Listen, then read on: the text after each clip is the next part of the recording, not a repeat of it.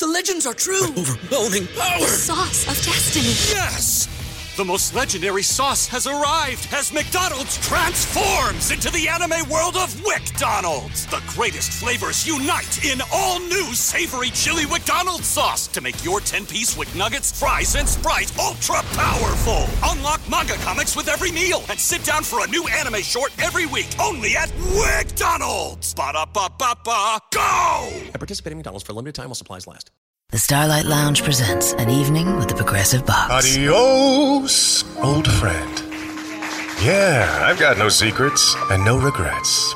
Well, a lot of regrets, but the point is, I've got nothing to hide. Kind of like the way Progressive shows you their competitors' rates. You gotta put it all out there, baby. Excuse me, miss. Does this heart belong to you? Would you like it anyway? Progressive Casualty Insurance Company and affiliates. Comparisons not available in all states or situations. Prices vary based on how you buy. Ah, the copperhead snake. It hisses before attacking. But that's not a copperhead. That's the Sullivan's RV freshwater tank overflowing into their black one, which is backing into their vent pipe, making for a very different kind of attack. One that arrives just in time for taco night. It's wild out there. When it gets too wild, Progressive has your RV covered. Quote today at progressive.com. Progressive Casualty Insurance Company and affiliates. That's, That's a it. rebound. That's the triple double for Zo. That's two more points in the triple double, and the bench is just bouncing up and down. Two Lakers with triple doubles tonight.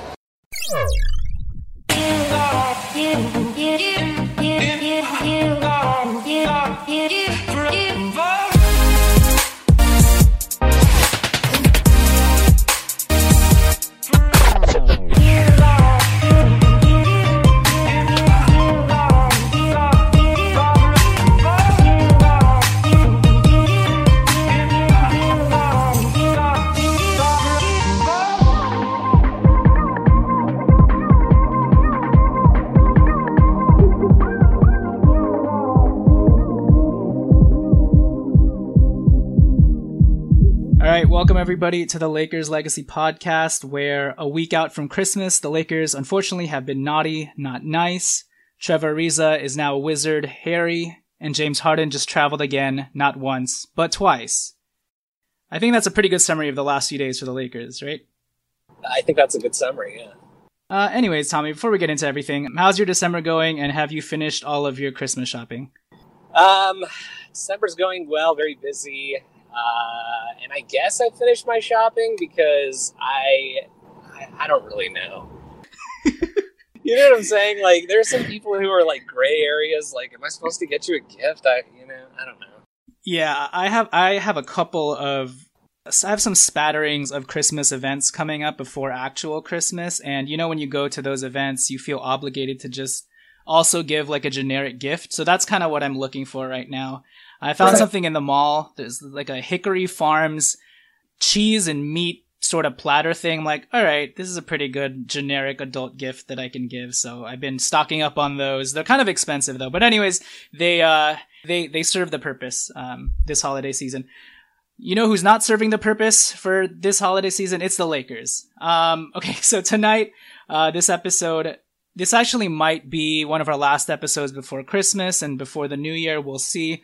Um, apologies for the sound quality. We are kind of doing this on the go. Tommy's like driving from Pasadena to the South Bay. Hopefully he doesn't crash. So yeah, apologies for the, uh, the audio quality and whatnot. But, uh, yeah, tonight we're to give our typical team temperature check, talk about the KCP Trevor Ariza trade that wasn't, uh, and also get into some other potential KCP trade destinations.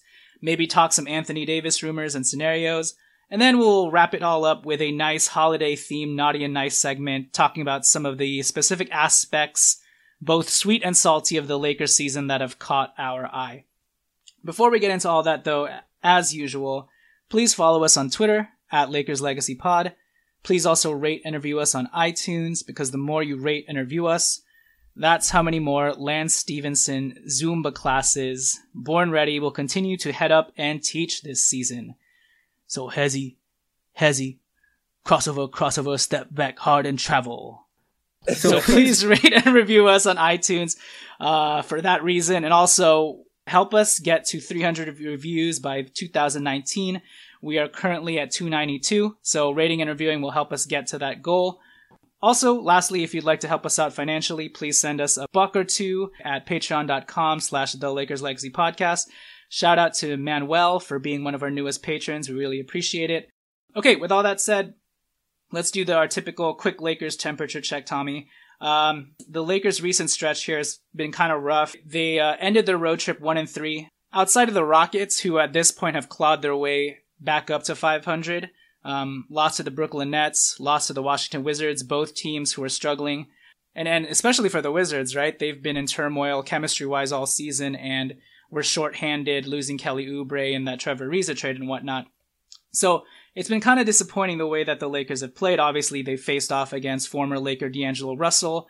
Um, we'll see if Julius Randle is going to face off against them on Friday, but it seems to be the week of former Lakers coming to haunt the team potentially. We'll see. Um, but with all that said, the Lakers are still 18 and 13. They're fourth in the West, three losses behind the third and second place teams, the Thunder and Warriors, respectively. Uh, currently, they are tied with the Blazers and Clippers with 13 losses. And as I mentioned, the Houston Rockets are now back in the playoff picture and only one loss behind the Lakers with 14. So the Western Conference playoff race is as tight as ever. There have been some good developments, even in spite of, I guess, this pretty mucky stretch here, though. Lonzo Ball's stellar play. Not only the 25 points he had the last game against D'Angelo Russell, hitting five threes, but obviously the double triple double game he had alongside LeBron James in the Charlotte Hornets uh, blowout win. That was awesome. Um, Mo got in some minutes. Svi Mykhailiuk's got in some minutes. So there have been some silver linings and, and good developments in spite of this rough stretch. But with that being said, Tommy, yeah, what have you thought about the Lakers um, in the last week or so? Obviously, they've been shorthanded. Yeah, I guess what do you attribute their struggles to? Is it being shorthanded? Is it the holiday malaise?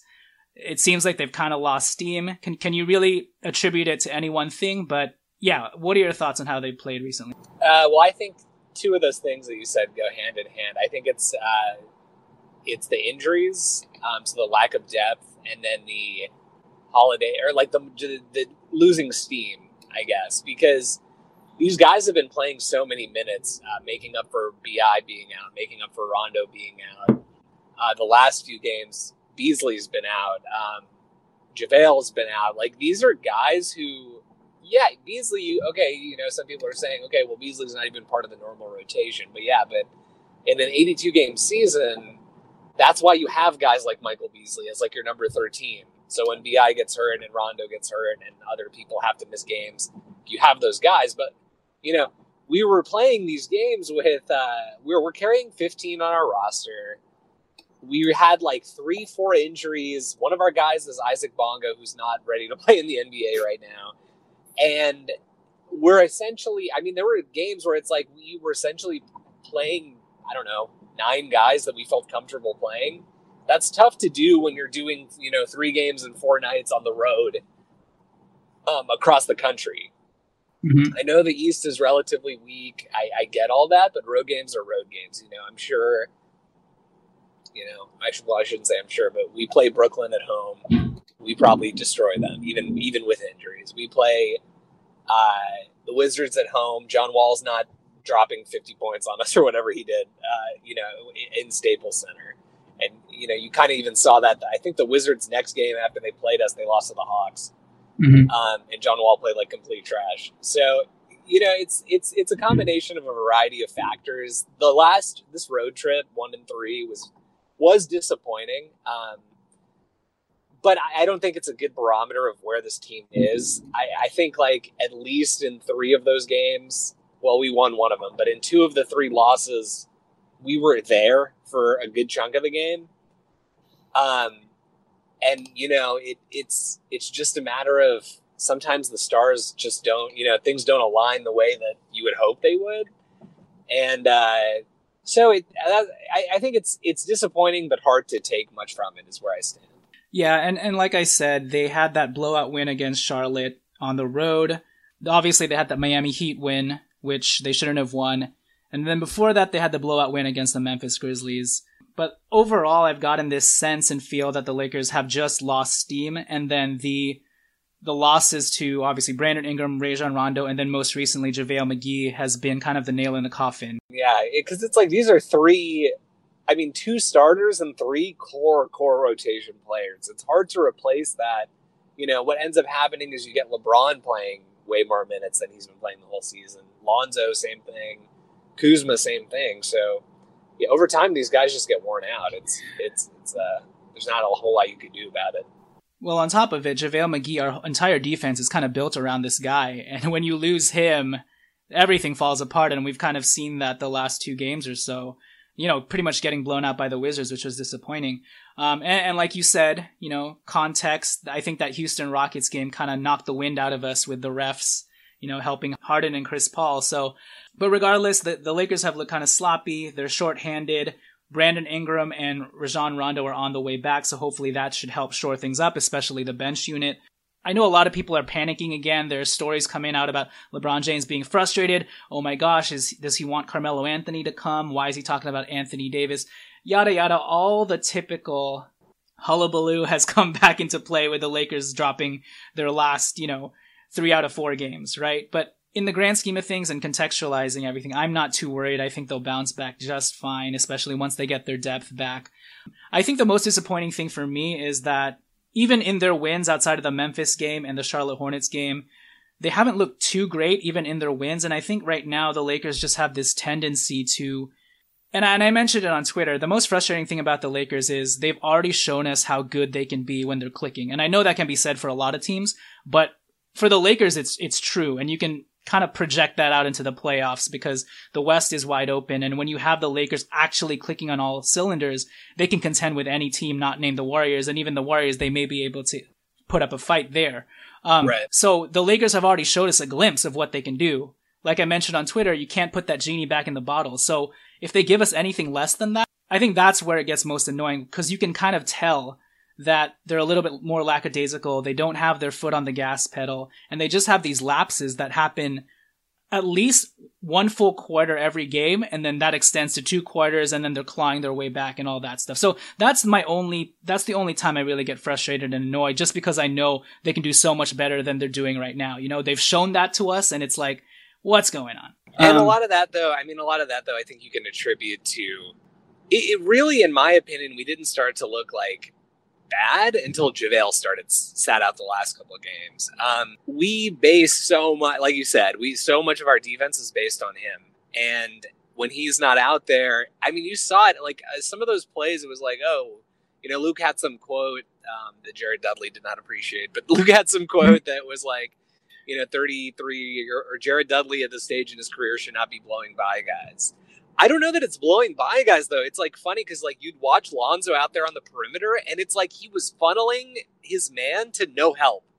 So mm-hmm. you know, it's like the Wizards were just running right by him, and it's like, oh well, why is he getting blown by so easily? No, no, no, he was not getting blown by. He was like trying to funnel him towards like the rim, and then it's like nobody rotates over. Like it, it, I think they, it seemed like nobody had any idea what they who was playing center. Like I so those are all things that it's like when JaVale is, I like the Wash or uh, sorry, not the Washington, the Brooklyn Nets game. I feel like we win that game if we have JaVale because JaVale, the beauty of JaVale is you can even you keep him out there for rim protection, even if you're playing a small ball lineup.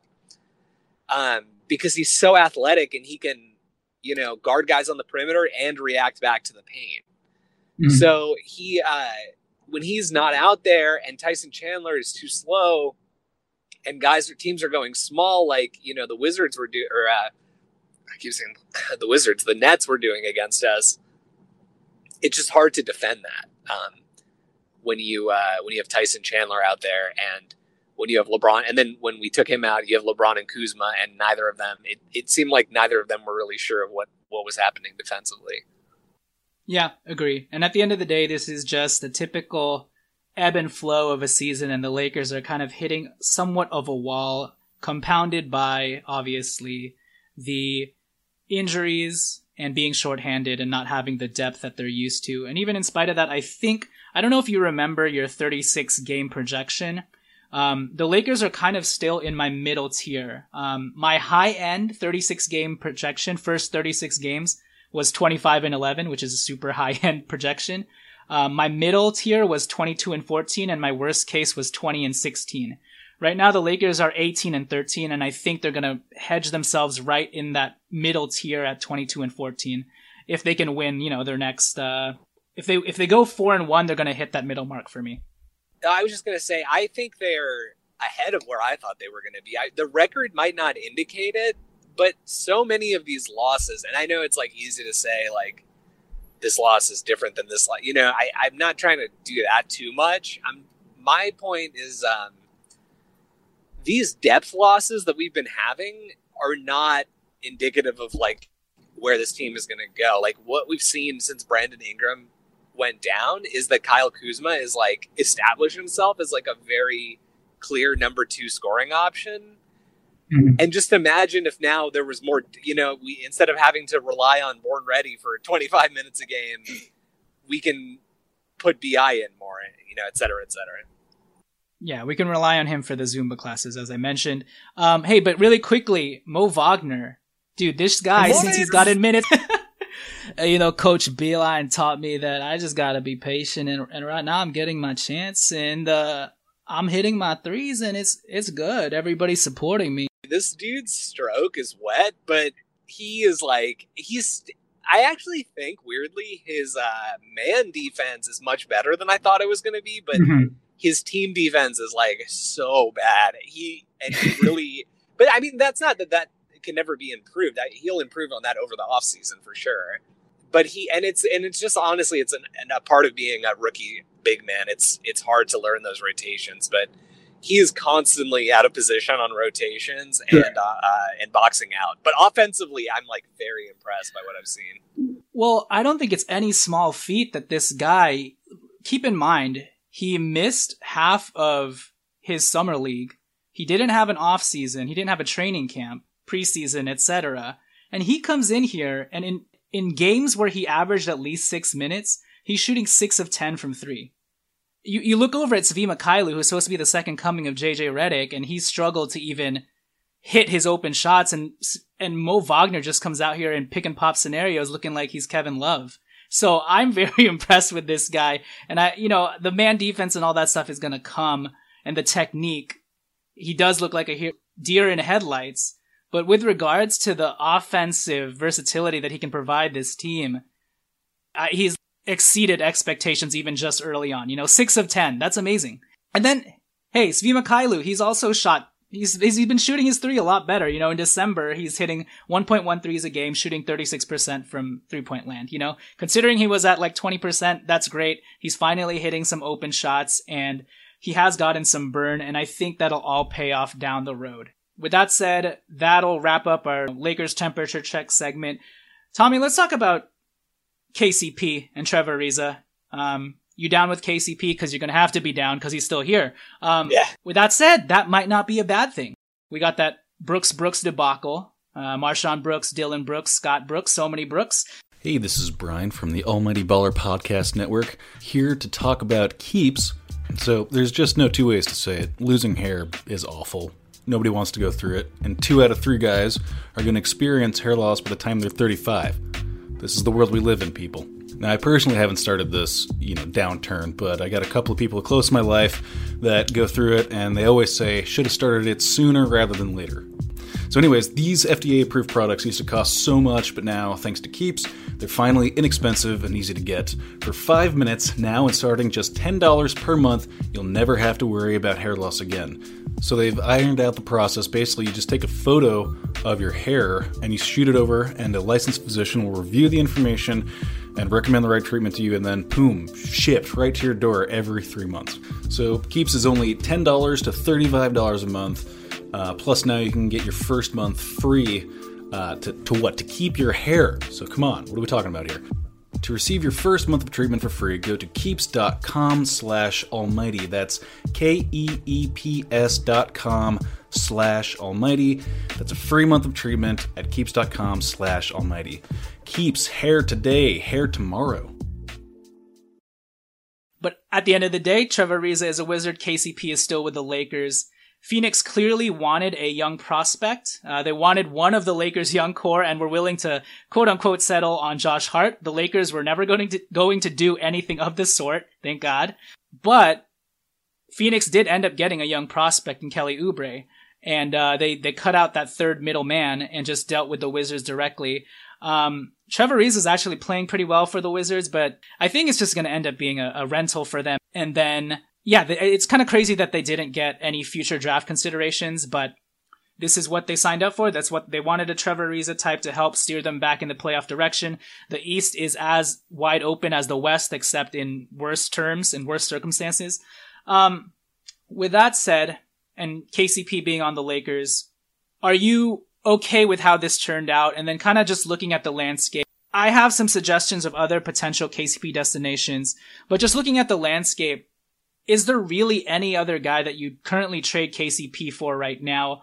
Uh, because the stipulations that the Lakers have to work with are any guy they trade KCP for has to be obviously one, he has to be expiring. Two, he has to be taller, longer, and give the Lakers some added height. That's why we thought the KCP for Trevor Ariza swap worked. Uh, his shooting can either be a wash with KCP shooting or slightly better.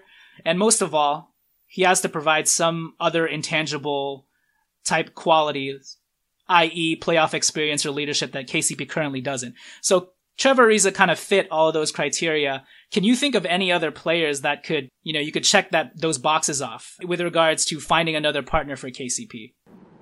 in terms of what we're working with, right? So again, it's like you said, it's it's not a matter of who could just in general terms work because I think a lot of people could. It's who could work with what we need to do. In other words, who what what other team in the league has a guy in like the 15 or excuse me, like well, I guess like 10 to 14 million range of salary that's expiring you know, I, it just there aren't that many guys. One of them was Austin Rivers, who was traded in the uh, in that in the uh, Trevor Ariza trade. So, which is why I think we raised that rumor previously as a potential three team option.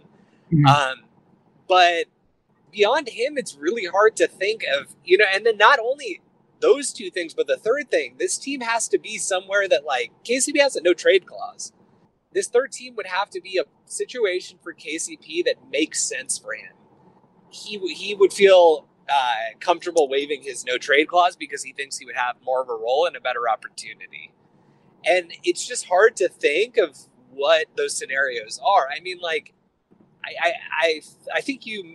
I mean, I'm sure you will have some ideas here, but mm-hmm. so I'm curious to hear. Actually, I'll just stop talking. What, what, what, what do you have for us? Well, first, just give me your thoughts on are you disappointed that we didn't get Trevor Ariza, or you're perfectly fine that KCP's here? No, I'm perfectly fine. Like I said, Ariza would have been very nice. Ultimately, he's KCP, but at a different position, right? And there's potential downside in the sense that like Ariza's 33 and potentially has lost a step, whereas you know KCP is not a world beater, but he's 25, and uh, you can still stick that guy on like the opponent's best perimeter player for 35 plus minutes a night, and he theoretically could do it. I mean, like, not that we would do that, but he could do it. And he's been playing very, very well uh, ever since his like super, super slow start. He's been playing very, very well, and his percentages are trending heavily upward. Um, is he might be at a career high in three point shooting at this point. I'm not exactly. No, he's, he's just shooting 34 percent, but I think in the last in the last month or so, he's like spiked it to what 36 to 40 percent, something like that. Yeah, he was uh because for a long stretch he was in low 30s. He's at 40% for December, so. There you go. Yeah. So I I, I frankly don't understand the Wizards trade. Um I get that they were struggling and they just wanted to shake things up in any way. But if anything, you would think that they could use a guy like KCP more than Trevor Ariza. You know, they already have Otto Porter, and I get that they could use Porter and Ariza together when they go small, but you're probably only going to start one of those guys, I would think. I don't know. I mean, I don't know what their plan is, but or what they've done in the last couple of games since they've gotten Ariza. But it, it just didn't really make sense to me to go older and like slow, like you know, slower than theoretically KCP would be. Like you're already getting rid of Austin Rivers, who's a guard for you. Seems like it would be a decent idea to replace him with a with a guard who doesn't need the ball in his hands, someone like KCP, for instance. And uh, and who would play defense. And I so I just don't understand it from their perspective. And then from the Suns' perspective, it's like, okay, yeah, you got rid of Ariza and you got this Austin Rivers guy who saves you some salary space, uh, and then they ended up buying him out. But you know, he was still a salary reduction compared to Ariza. And then you get a young prospect in Kelly Oubre who you can make a decision on, you know, next summer. But then the Oubre thing is still weird too because it's like you don't you have Josh Jackson and like they have a couple other wings. Uh, I know T.J. Warren is a little bigger, but he is already not getting like a ton of minutes, and I thought they wanted to play him more. So I, I'm just like kind of confused from both teams' perspectives. Sure. Let's not get too lost in the weeds with the Suns and the Wizards. Right, you're right. Okay, but the general the general gist of, of where I'm going with this is I'm fine with it. Um, it would have been great to have Ariza. I st- I like Ariza. He fit our roster probably better than KCP, but not the end of the world. KCP has been solid for us. Yeah, my two cents on the deal is for the Suns, it makes a to- whole ton of sense because they were going to lose Ariza for nothing anyways. They got Oubre. It doesn't matter that they have so many wings. Uh, for the Wizards, I think they wanted Ariza in the same ways that we wanted Ariza. That locker room is toxic, so getting a veteran guy like Ariza, who's a good locker room sort of dude and has some leadership qualities that KCP may not have at this juncture, is probably why they wanted him. My my questioning or my biggest question for the Wizards though is why they would give up Kelly Oubre. I know they may not be able to pay him, but you're not going to be able to pay Trevor Ariza either, you know. And Ke- Kelly Oubre was actually playing decently for them. He was starting before uh, this this trade came along, and like you said, they gave up some extra guard depth. So I get it for, in terms of what they wanted out of Trevor Ariza. I don't get why they gave up what they gave up. Uh, with that said, I'm also fine with KCP. Like I like I mentioned, there aren't a lot of other guys that I would flip flop for KCP at this point because Pelton threw out some guys like Wayne Ellington, Terrence Ross, and I think KCP is better than both those guys. You know, they're both on expiring contracts, and at this point, even if KCP's shot continues to be streaky and wonky, especially as the playoffs come around, just having a guy like him who at his baseline is a de- is a defender that gives good effort. That's a player that has a good floor for the playoffs. Even if he's liable to take bad shots and melt into a Wesley Johnson type player when when the limelight gets a little too hot. Um, but with that said, I do have some potential KCP trade destinations, and you can give me your thoughts on this. Uh, it's rumored that the Houston Rockets really want KCP and KCP would waive his no trade clause for the Rockets. I just don't think Houston has any guys that we would want in terms of wings, and I'd rather just keep KCP. And obviously, you don't want to give it give him up to a competitor. Uh, there's J- Gerald Green, that How- Danuel House guy, James Ennis, but I think I'd still take KCP over those guys, right? Yeah, those guys are trash. Yeah. So w- once again, uh, need to remember that Lakers can only trade for expiring guys. KCP still has a no trade clause, and any any team that he waives that for would need to be a situation where he gets more of a role and a chance to shine. So, Tommy, let's assume that. I guess before you continue, my yeah. one caveat that I'll just throw out because it's just standing out to me is obviously there could be a scenario where we trade KCP to a team that doesn't have assets that we want, but you know, a three team trade, they trade those guys to somebody else and we get the player from a third team. But anyway, go ahead. No, that's exactly where I was going. I was going to say, let's just assume that even if some of the players I mentioned, even if they're on teams that wouldn't suit KCP, let's just assume that we have a third party in line to help make this trade happen or grease the wheels, right? And that third team would presumably give the, the, the, the direct team that we're dealing with uh, a young asset or future considerations that they would covet more than KCP. Um, so some potential names that are out there. Wesley Matthews in, from the Dallas Mavericks. And this is only assuming that if the Dallas Mavericks slide, which there's no certainty in that because Luka Doncic is God. So let's say the Dallas Mavericks slide and they're like, okay, well, we, we don't, we don't have use for Wesley Matthews and they facilitate, we facilitate a three team trade with someone else and they get some draft considerations and that uh, the third team gets KCP. Let's say it's the Sixers because they want this, they want KCP as well. Would you take on Wesley Matthews for KCP? Absolutely. I think Wesley Matthews is very similar, but he is much more. I, I don't know, maybe much as strong, but he is more well rounded than KCP, at least in my opinion. And I don't know how Wesley Matthews' defense has been since his Achilles injury, but at the end of the day, he did used to be a pretty solid defender. He was an elite defender before the yeah, Achilles injury, right. for sure. but he's shooting 40% from three. And that's kind of what I care about the most. Cause one thing I didn't state when we were doing a Lakers temperature check is the Lakers are just built. And I guess this kind of will give a spoiler alert to our naughty and nice segment, but the Lakers are shooting a decent, uh, are shooting at a decent clip from three point range, but they're still not a team with consistent elite three point shooters. And you could always use more of that around LeBron James. And Wesley Matthews is that type of guy who it's not going to be one month he's shooting 45% from three, the next month he's shooting 25%. It's kind of more along the lines of he's a 35 to 42% three point shooter at all times. You could really use that type of guy. And most of all, kind of like the criteria I was talking about in terms of what kind of player would you be willing to give KCP up for? He kind of gives you that veteran leadership type player who's been in the playoff. If you remember when he was with Portland, he was in the, the playoffs perennially. So Right. just having a guy like that is huge. So I think we're both on the same page. Wesley Matthews. Um, I'll throw out some other guys that I know you're going to say no to, but uh, Avery Bradley from the Clippers, no, right? Ooh, hard no. Yeah, Actually, so- was that's funny you bring him up. I was looking at him the other day because the Clippers, the Clippers are a team that has like a strong potential to start a massive slide and not even make the playoffs, and and then at that point they'll be looking to clean house. And so anyway, I thought about Avery Bradley, but that dude is just so. I thought he was over. I, I've always thought he was overrated, and he's just having such a bad year. I think he's just fallen off a cliff too. He's had some injuries, been banged up, and he's just old. So that's what you're seeing right now. And Avery Bradley, he's not exactly an expiring contract, but he does his 2019-20 contract is partially guaranteed. So I guess there's some enticing elements to that um, potentially. Uh, Jeremy Lamb from the Charlotte Hornets, who we saw on Saturday. I would. I no. Well, I would still probably not do it because he doesn't solve our shooting issues. Um, Yeah, I think he's I think he's as streaky as KCP. He's like shooting 34%, shot 37% last year. He is a wing defender, but at the end of the day, he's also not I honestly I'm I'm hinging a lot of this on playoff experience. And Yeah. he's not the type of guy who kind of brings has that or brings that to the table, so. Yeah. It's in, it's intriguing, but it's a pass for me. Uh, what about Jared Dudley, who we saw who we saw la- last night? uh Great locker room guy, veteran leadership, yada yada. based on what I saw, I would have to look at his stats. I, I really wish I was on my computer. Based on what I saw last night, I would 100% say yes. But I just feel like that's not an accurate representation of how he's No. been, probably. Uh, you know, honestly, he's he might actually fall under my buyout category. We don't, wouldn't need to trade KCP for him. You just add him onto the team. you know. Okay, so no Jared Dudley, maybe buyout. Uh, Al-Farouq Aminu.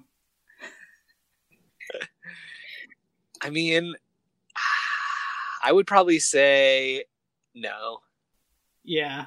Well, I mean, especially once we get Brandon Ingram back, it's uh, he's shooting thirty six percent from three. Huh, that's interesting. How many Thir- makes? 1.4. Last year he shot 37% on 1.8. That's not that bad.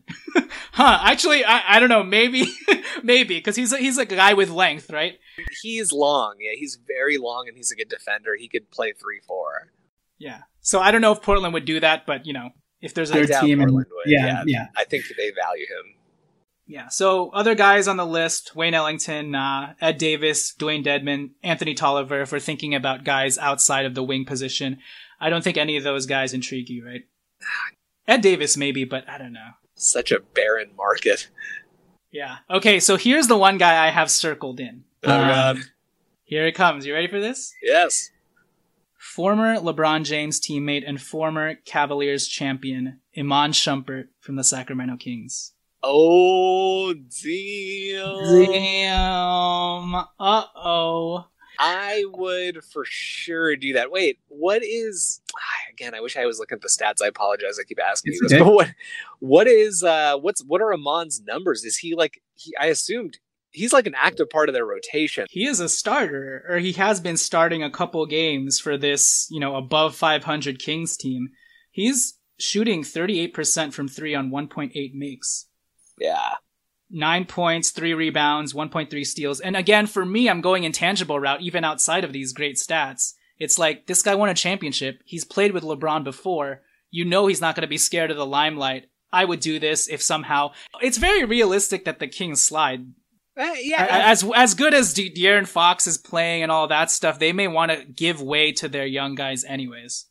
No, no, I yeah, I agree with you that there's a decent chance that that's at some point some of these guys are going to have to slip out because like Houston is still not a playoff team. So like uh, some of these guys will start to slip out. I agree Sacramento's a prime candidate for that. I just I mean maybe if if is Iman an expiring contract? He is. Mm-hmm. Maybe if they just like work out a deal like out of like respect with for his agent or like for him to be like okay, well, but then would KCP accept a trade to the Kings? Like, well, we're already. Assu- I remember we're already assuming there's a third team to help us here. That's true. So your answer is yes. I mean, your answer is yes.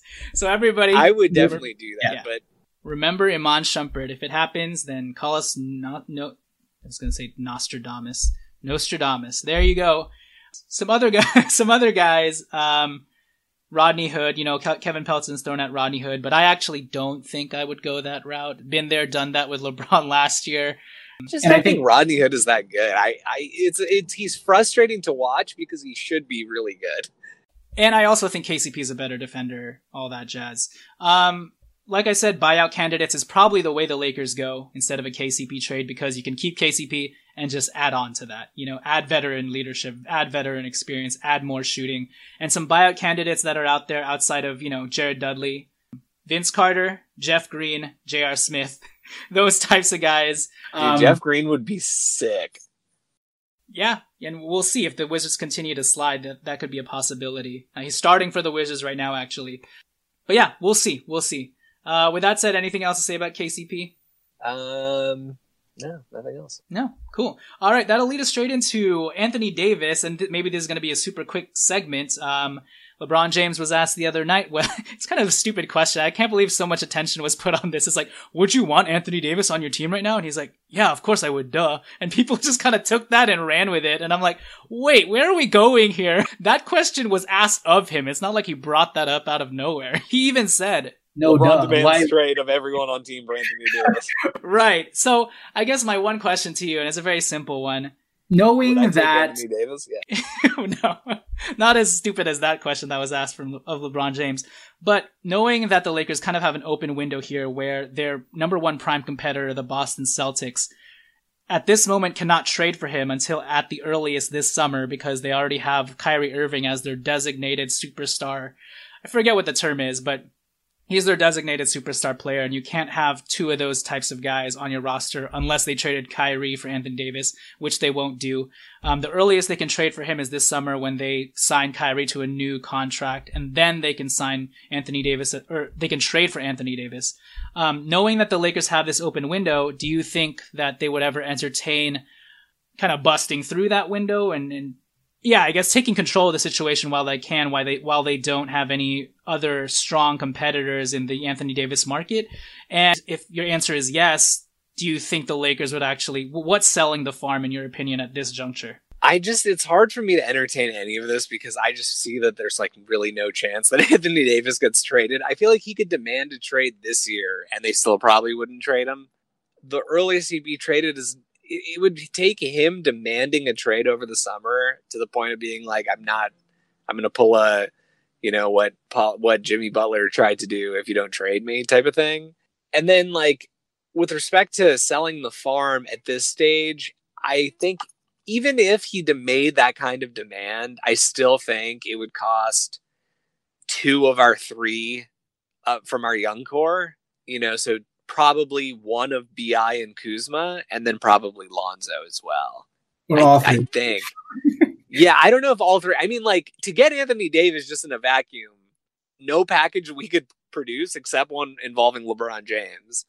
We would have to trade like LeBron, Kuzma, and Josh Hart to get Anthony Davis right now, yeah. and they still might not even do it.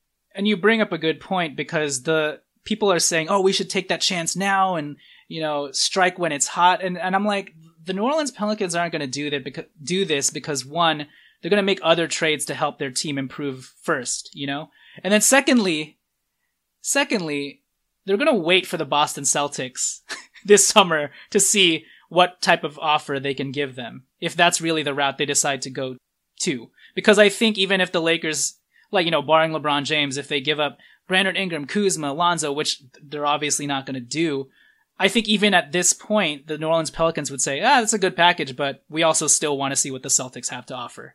You know? Yeah. So, uh, so it's a moot point. Don't get your hopes up for Anthony, Anthony Davis coming to the Lakers anytime soon.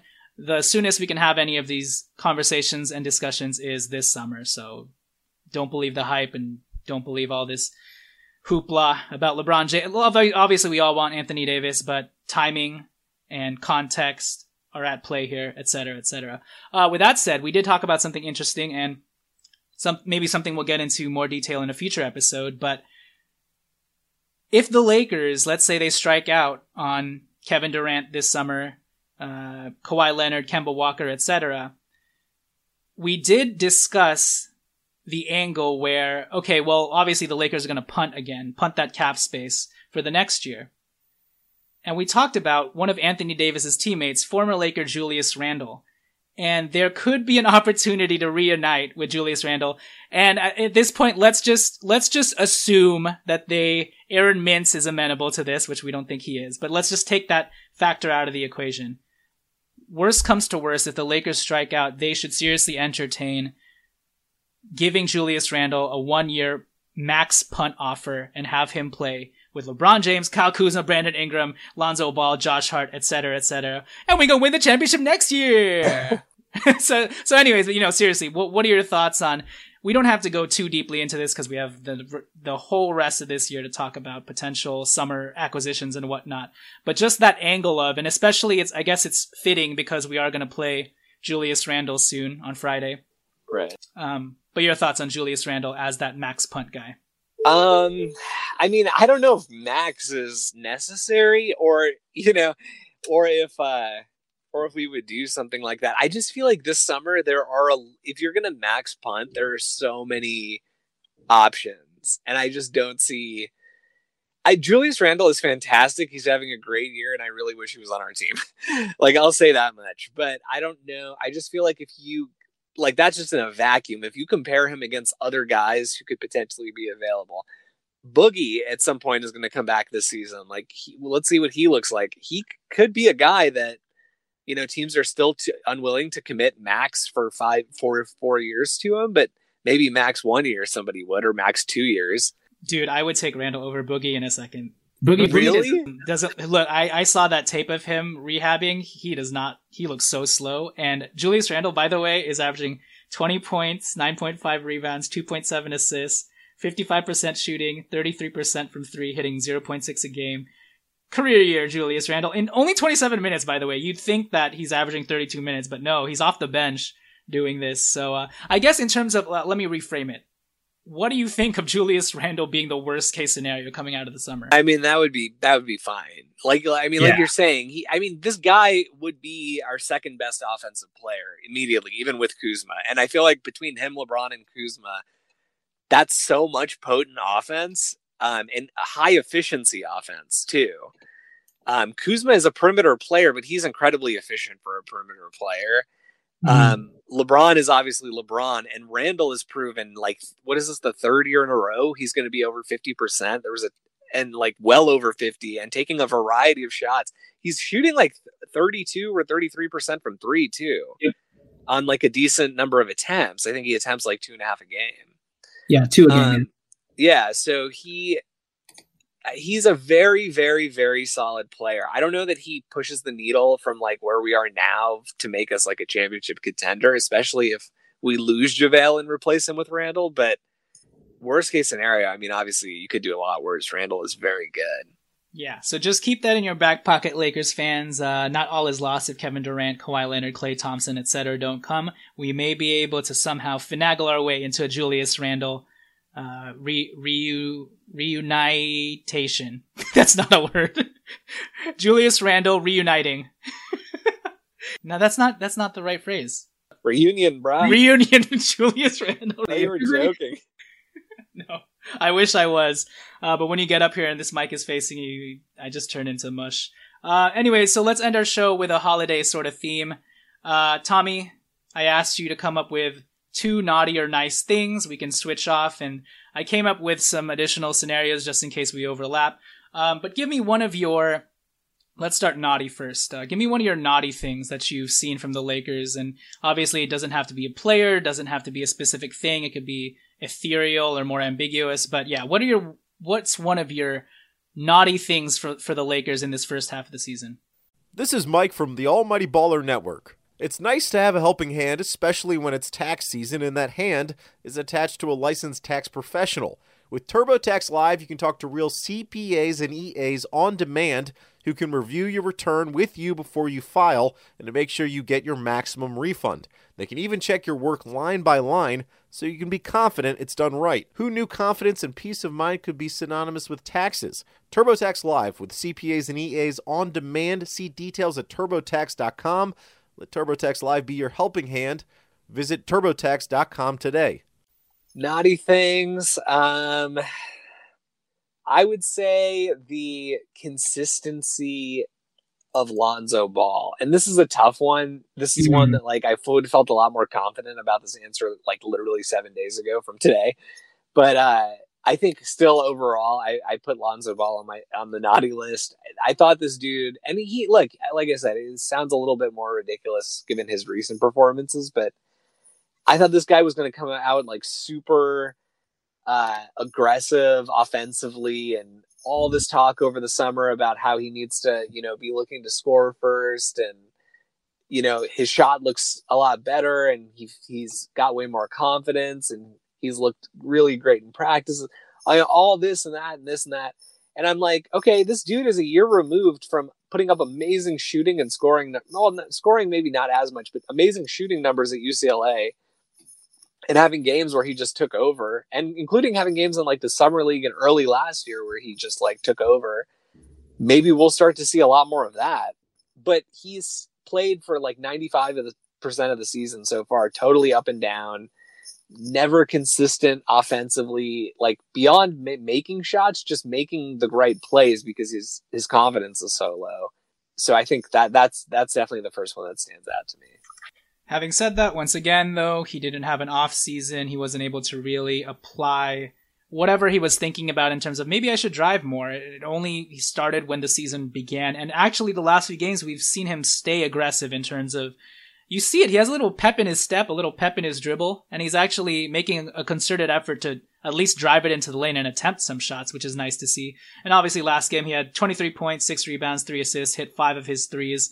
Again, I think the biggest thing with Lonzo is making sure that his entire offensive game is not predicated on whether or not he gets hot from three, which I, which is I think still a tendency of his. Great that he hit them last night, but if it's not going hot in that respect in another game, can he still be effective? Can he still be aggressive in driving it in transition for himself, etc., etc.? It's just so crazy with him because when he's hitting his jump shot, like it's fucking wet. Excuse my language, but it's like it's wet, dude. Like when he is in a game that he's like on, it's not just like oh he's playing slightly better. You know, it's like his his near misses are now going in. It, it's like he he's throwing up these shots at like super quick release, like no follow through, backpedaling, like all the confidence in the world. And I'm like, wait, how are you? Why is this so easy for you right now? And like 95% of the time, you can't do this. I don't understand. Yeah. So for Tommy, one of his naughty things is Lonzo Ball's consistency or lack thereof, but he is turning the corner. He has looked a lot better, look looked like UCLA Lonzo Ball, especially in the last game. And that triple double game was amazing with LeBron James. Um, one of my naughty things, this may be kind of too on the nose and super obvious, but free throw shooting. We have left so many points on the board, on the floor this entire season. So I guess where the Lakers rank in free throw shooting. 30th. Yes, 30th at 69.2%. Oh my god. yes, they they are very bad and we don't even have like Dwight Howard on our team. No, we don't. Uh, the Lakers don't have a shooting coach, and I don't know whether it's the Lakers kind of taking the form and shape of their leader in LeBron James, who's been inconsistent, but I don't know. These other guys, especially the young ones, kind of don't have an excuse at this point, and it's just it's just a little it's annoying. I'll say that because um, it's just it, it's one of those it's a mental thing at a certain point, and the fact that they all can't have the fortitude, mental fortitude to I don't know, just hit their free throws in spite of the fact that, and I, I understand that sometimes it's a snowball effect where it's like when they see LeBron James missing free throws or they see their other teammates missing free throws, maybe there's more pressure on them to then hit when they're at the line. And then that, you know, it could be a snowball effect in that respect. But I, I would just hope that the young guys would take it a little more seriously. We'd understand the gravity of the moment and that every point matters, especially in these close games we've been having in a very tight Western Conference, you know, race. We can't take anything for granted, and free throws is the easiest way to kind of gain momentum back, you know? And it's almost like whenever we're getting to the free throw line, we're losing momentum. When in fact, when we're getting fouls, that should be helping us, and it's doing the opposite effect. We're complaining that we're not getting calls and stuff, but are we going to hit the free throws?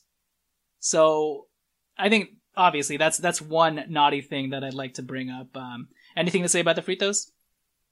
Um, it's it's just it's embarrassing to me that we can continue to, sh- and we've been trending down so hard the entire month of December. I think as a team in the month of December, we're at sixty six percent. So, which is like I don't I in my entire life of watching basketball, I really don't recall a team shooting that poorly over the course of a season. I mean, even our teams with Shaq when he was shooting 50% and taking like 10 attempts a game, he, you know, we were still shooting. I mean, we were one of the worst in the league, if not the worst, but we were still still hitting over 70 as a team, you know, like 71 yeah. or something. So it's just so bad. And it's, it's kind of embarrassing that, you know, we are trying to be this, you know we're the best at everything type of organization and we don't have a shooting coach. I, I, I just don't understand that part. Yeah. So yeah hopefully that turns around because we can't have this aspect of our game be a momentum killer when for other teams it's helping them especially i.e the houston rockets james harden. All right um, give me one of your nice things that you've seen from the lakers this year whether it's a trend or a player or, or whatnot.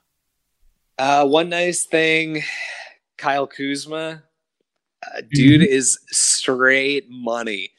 he is just straight money. You know what I'm saying? Like he I knew this guy was going to be good after last year because you don't come in and put up a season like that. I don't care on what team you're on.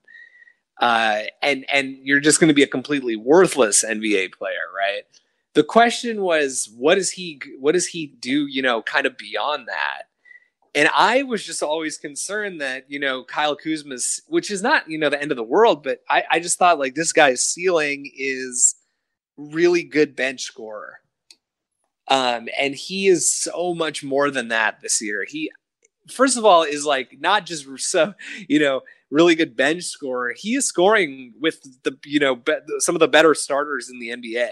Um, and he's putting up numbers consistently on high efficiency.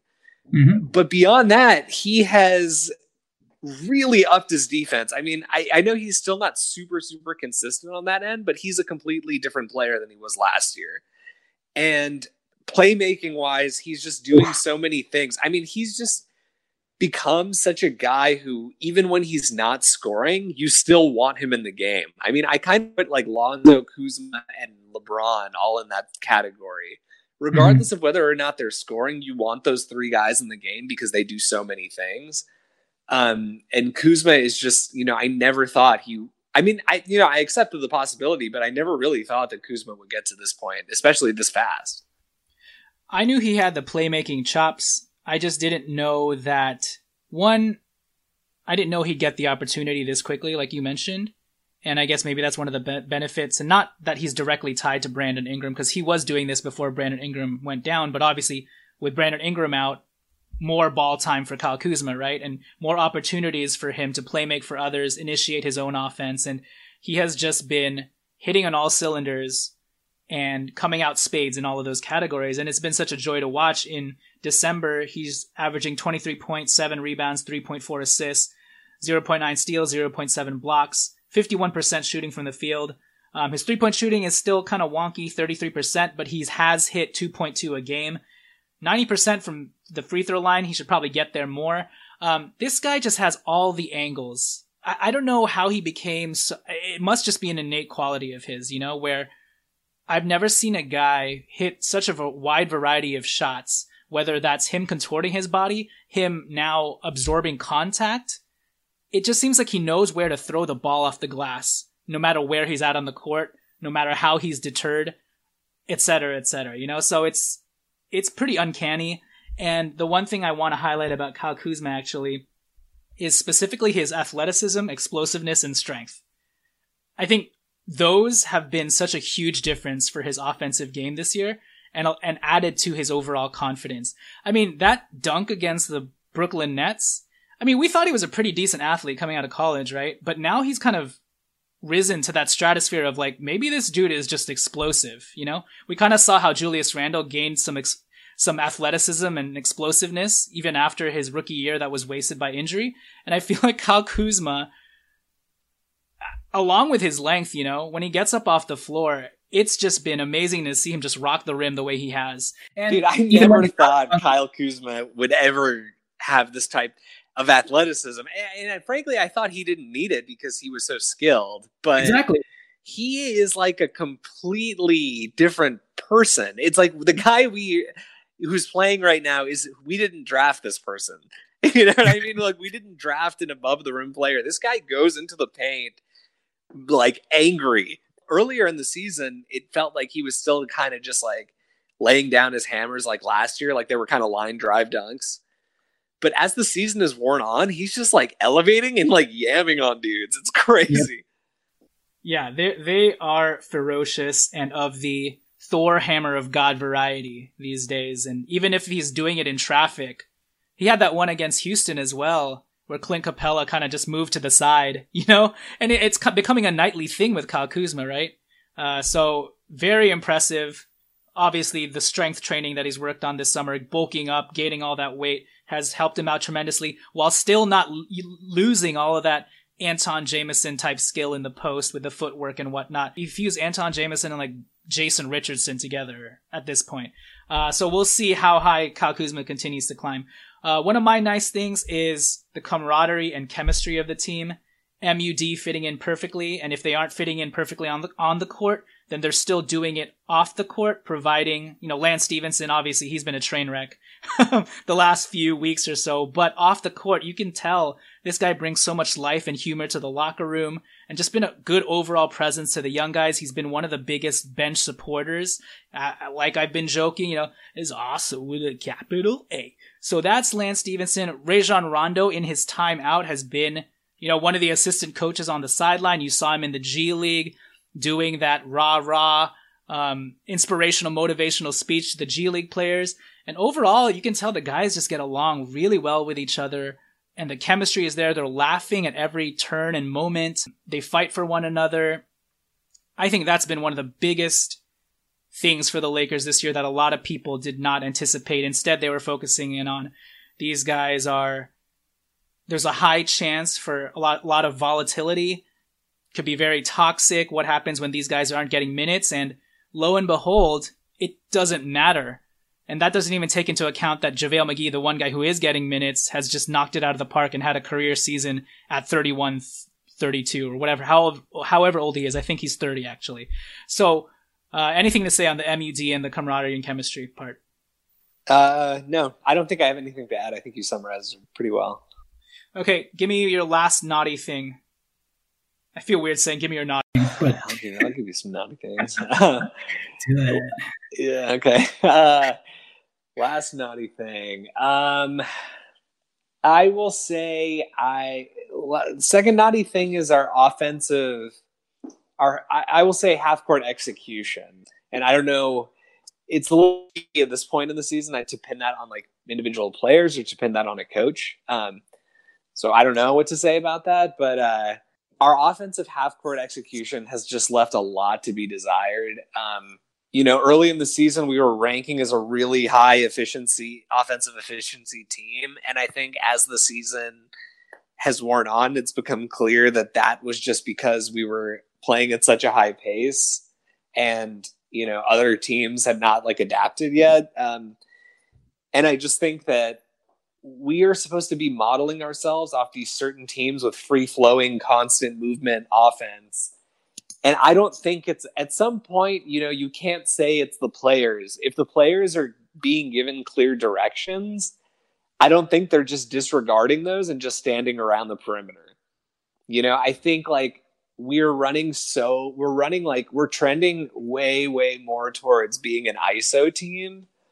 Um, and we still have stretches where it's like, okay, this is the team that was like supposed to average 28, 29 assists a game and be one of the fastest paces, which we are, but then also have free flowing offensive sets that led to good looks. Um, we don't really have that and i'm just it's it's it's frankly it's a little frustrating to watch because i feel like we have a lot of talent and we're getting by right now on and this should not be the case because we have so many young guys but we're getting by right now on pure talent of guys like lebron taking it himself taking things upon himself guys like kuzma being you know a very very for his age group elite level iso player um, random games where Lonzo or KCP or you know other guys just get hot. Um, I feel like we're relying on that way too much, and uh, that's one that's one thing I'll put on the uh, naughty list.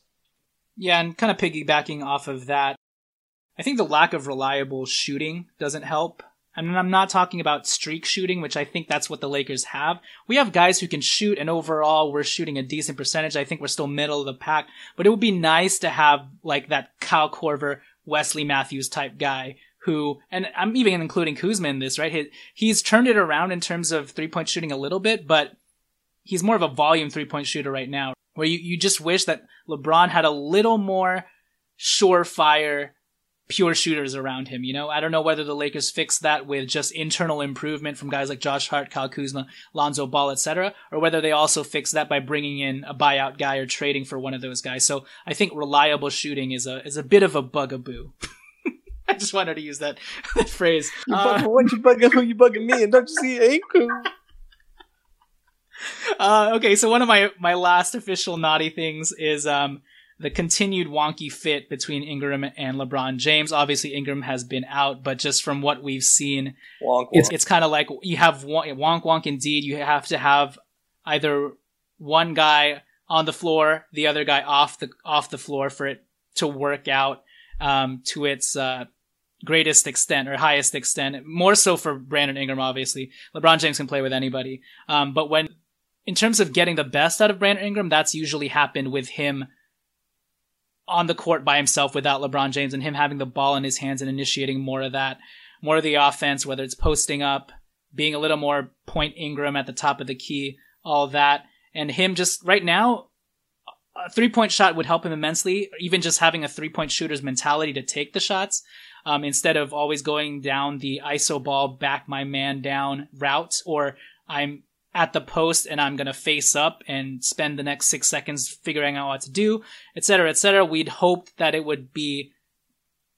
I think the we I think everybody would have hoped that the fit would have been a little more seamless and and kind of flowed a little bit better, but so far it hasn't. That's not to say that it won't by the All Star break. Brandon Ingram said you got to give it time, and I agree with all of that. But just in terms of a naughty thing, I think all of us would would say that it, it could be better. You know, there's a lot to be desired with regards to that Ingram LeBron tandem. Anything to add there?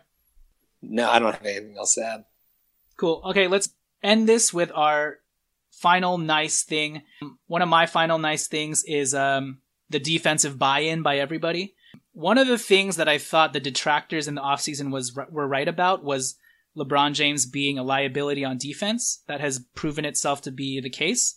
And in spite of that, the Lakers have somehow still clawed their way down to, or clawed their way up to 10th in defensive efficiency, kind of carrying LeBron and the LeBron feeding off of that and kind of bringing out defensive LeBron here and there with the highlight blocks, chase down blocks, uh, getting, I'm saying blocks a lot, but actually drawing charges, um, getting that blocking foul and all of that. And it's kind of rejuvenated him a little bit. And overall, it's just been another case of the second year the second year that Luke Walton has kind of gotten these guys to buy in who are not necessarily all elite defenders. And we even lost Julius Randle last year, who proved to be a, a defensive revelation. So the defensive buy in for me has been a huge nice thing for the Lakers. What's uh, your last nice thing?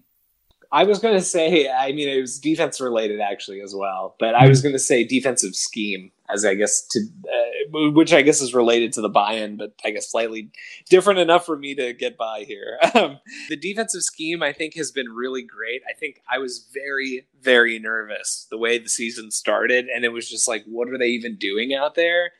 But when we went through those, and you know, we've struggled a little, re- a little recently just because we've talked about it with all the injuries. But when we were going through those periods of being, you know, a top five defensive team in the league for, you know, a very long stretch of games, um, our rotations and our switching and the way that we're reacting to what opponents' offenses are doing is really impressive to watch. I mean, we're completely, when we're all locked in, we completely take opponents out of what they're trying to do offensively and it's it's pretty amazing and part of that is we just have so many high iq guys like lebron is not 28 year old lebron anymore um he's never going to be that again for the rest of his career defensively No. what Oh, yeah, I just said no. Oh, yeah.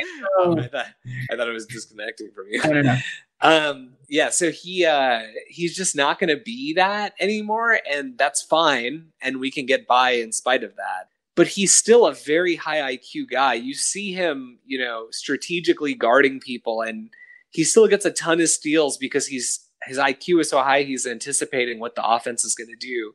Same thing with Lonzo. You see him off the ball constantly, like blowing up plays because he anticipates, you know, the first easy, just like this is the play to this is the pass to kick off the play. Lonzo is so good at reading where those are, and he just like blows them up and like blows up the timing. I feel like those are things that really go unrecognized in the stats. But you know, we have a lot of guys who are doing stuff like that, and I feel like our coaching staff has really adapted to opponents' offenses and the and the personnel that we have, and I feel like they've done a great job with the scheme.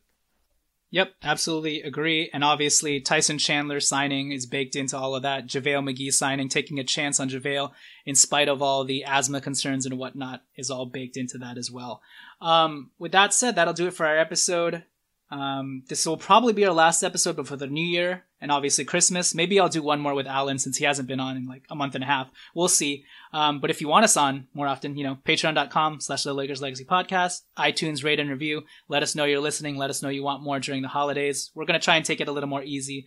Do all of the friends and family, girlfriend type stuff. Um, Tommy, before we go, I'm just look. So one thing, this is not going to be relevant to the listeners at this point. It'll be old news, but the Phoenix Suns beat the Celtics tonight. Ayo. Whoa, I didn't even see that. Yeah, 111 to 103. And then, so I'm looking at, I don't know how I got to here, but I'm looking at Larry Nance's stats the last few games. Dude, he's been playing very well. Dude, dude. Look at his assist totals. Seven assists, six assists, six assists, six assists, seven assists. Five games. Uh, tonight he had 10, 15, 7. Last game, 15, 16, 6. 14, 10, 6. Who is this guy? Good for him, man. Good for these former Lakers, man. The Lakers have drafted really well. They haven't knocked it out of the park in terms of getting a Joel Embiid, but damn, if they didn't draft some solid players, and those are the guys that we let go, you know. So I mean. Larry Nance is like, it's unfortunate because it's not like they didn't realize he was good. Yeah, that's true. He's the championship type player, championship type role player. And he and he was declared by the front office on so many occasions to be like virtually untouchable. It's Yeah. just that, like, you know, based on how gotta get everything rid shook out, you know, it's like, yeah, it's just he was an unfortunate byproduct of uh Yeah. LeBron James. LeBron James and uh Jordan Clarkson, yeah. It's good. Collateral damage in that. Having said that, Jordan Clarkson's played very well this year too. Um, with that said, thank you guys for listening. Hope everybody has Merry Christmas, Merry Litmas, Litty Christmas, Happy New Year if we don't have another episode before 2019. But hey, still help us get to 300 ratings and reviews. Tommy, Merry Christmas, Happy Holidays, Happy Hanukkah, Kwanzaa. Same to you. Happy everything, everyone. Happy everything, everyone. What a super PC non denominational greeting. All right, with that said, this is the Lakers Legacy Podcast. Uh, yeah, have fun on the holidays, everyone, and we'll catch you guys later. Tommy, Peace. peace indeed. Oh, that was a very holiday themed ending with peace. Anyways, goodbye.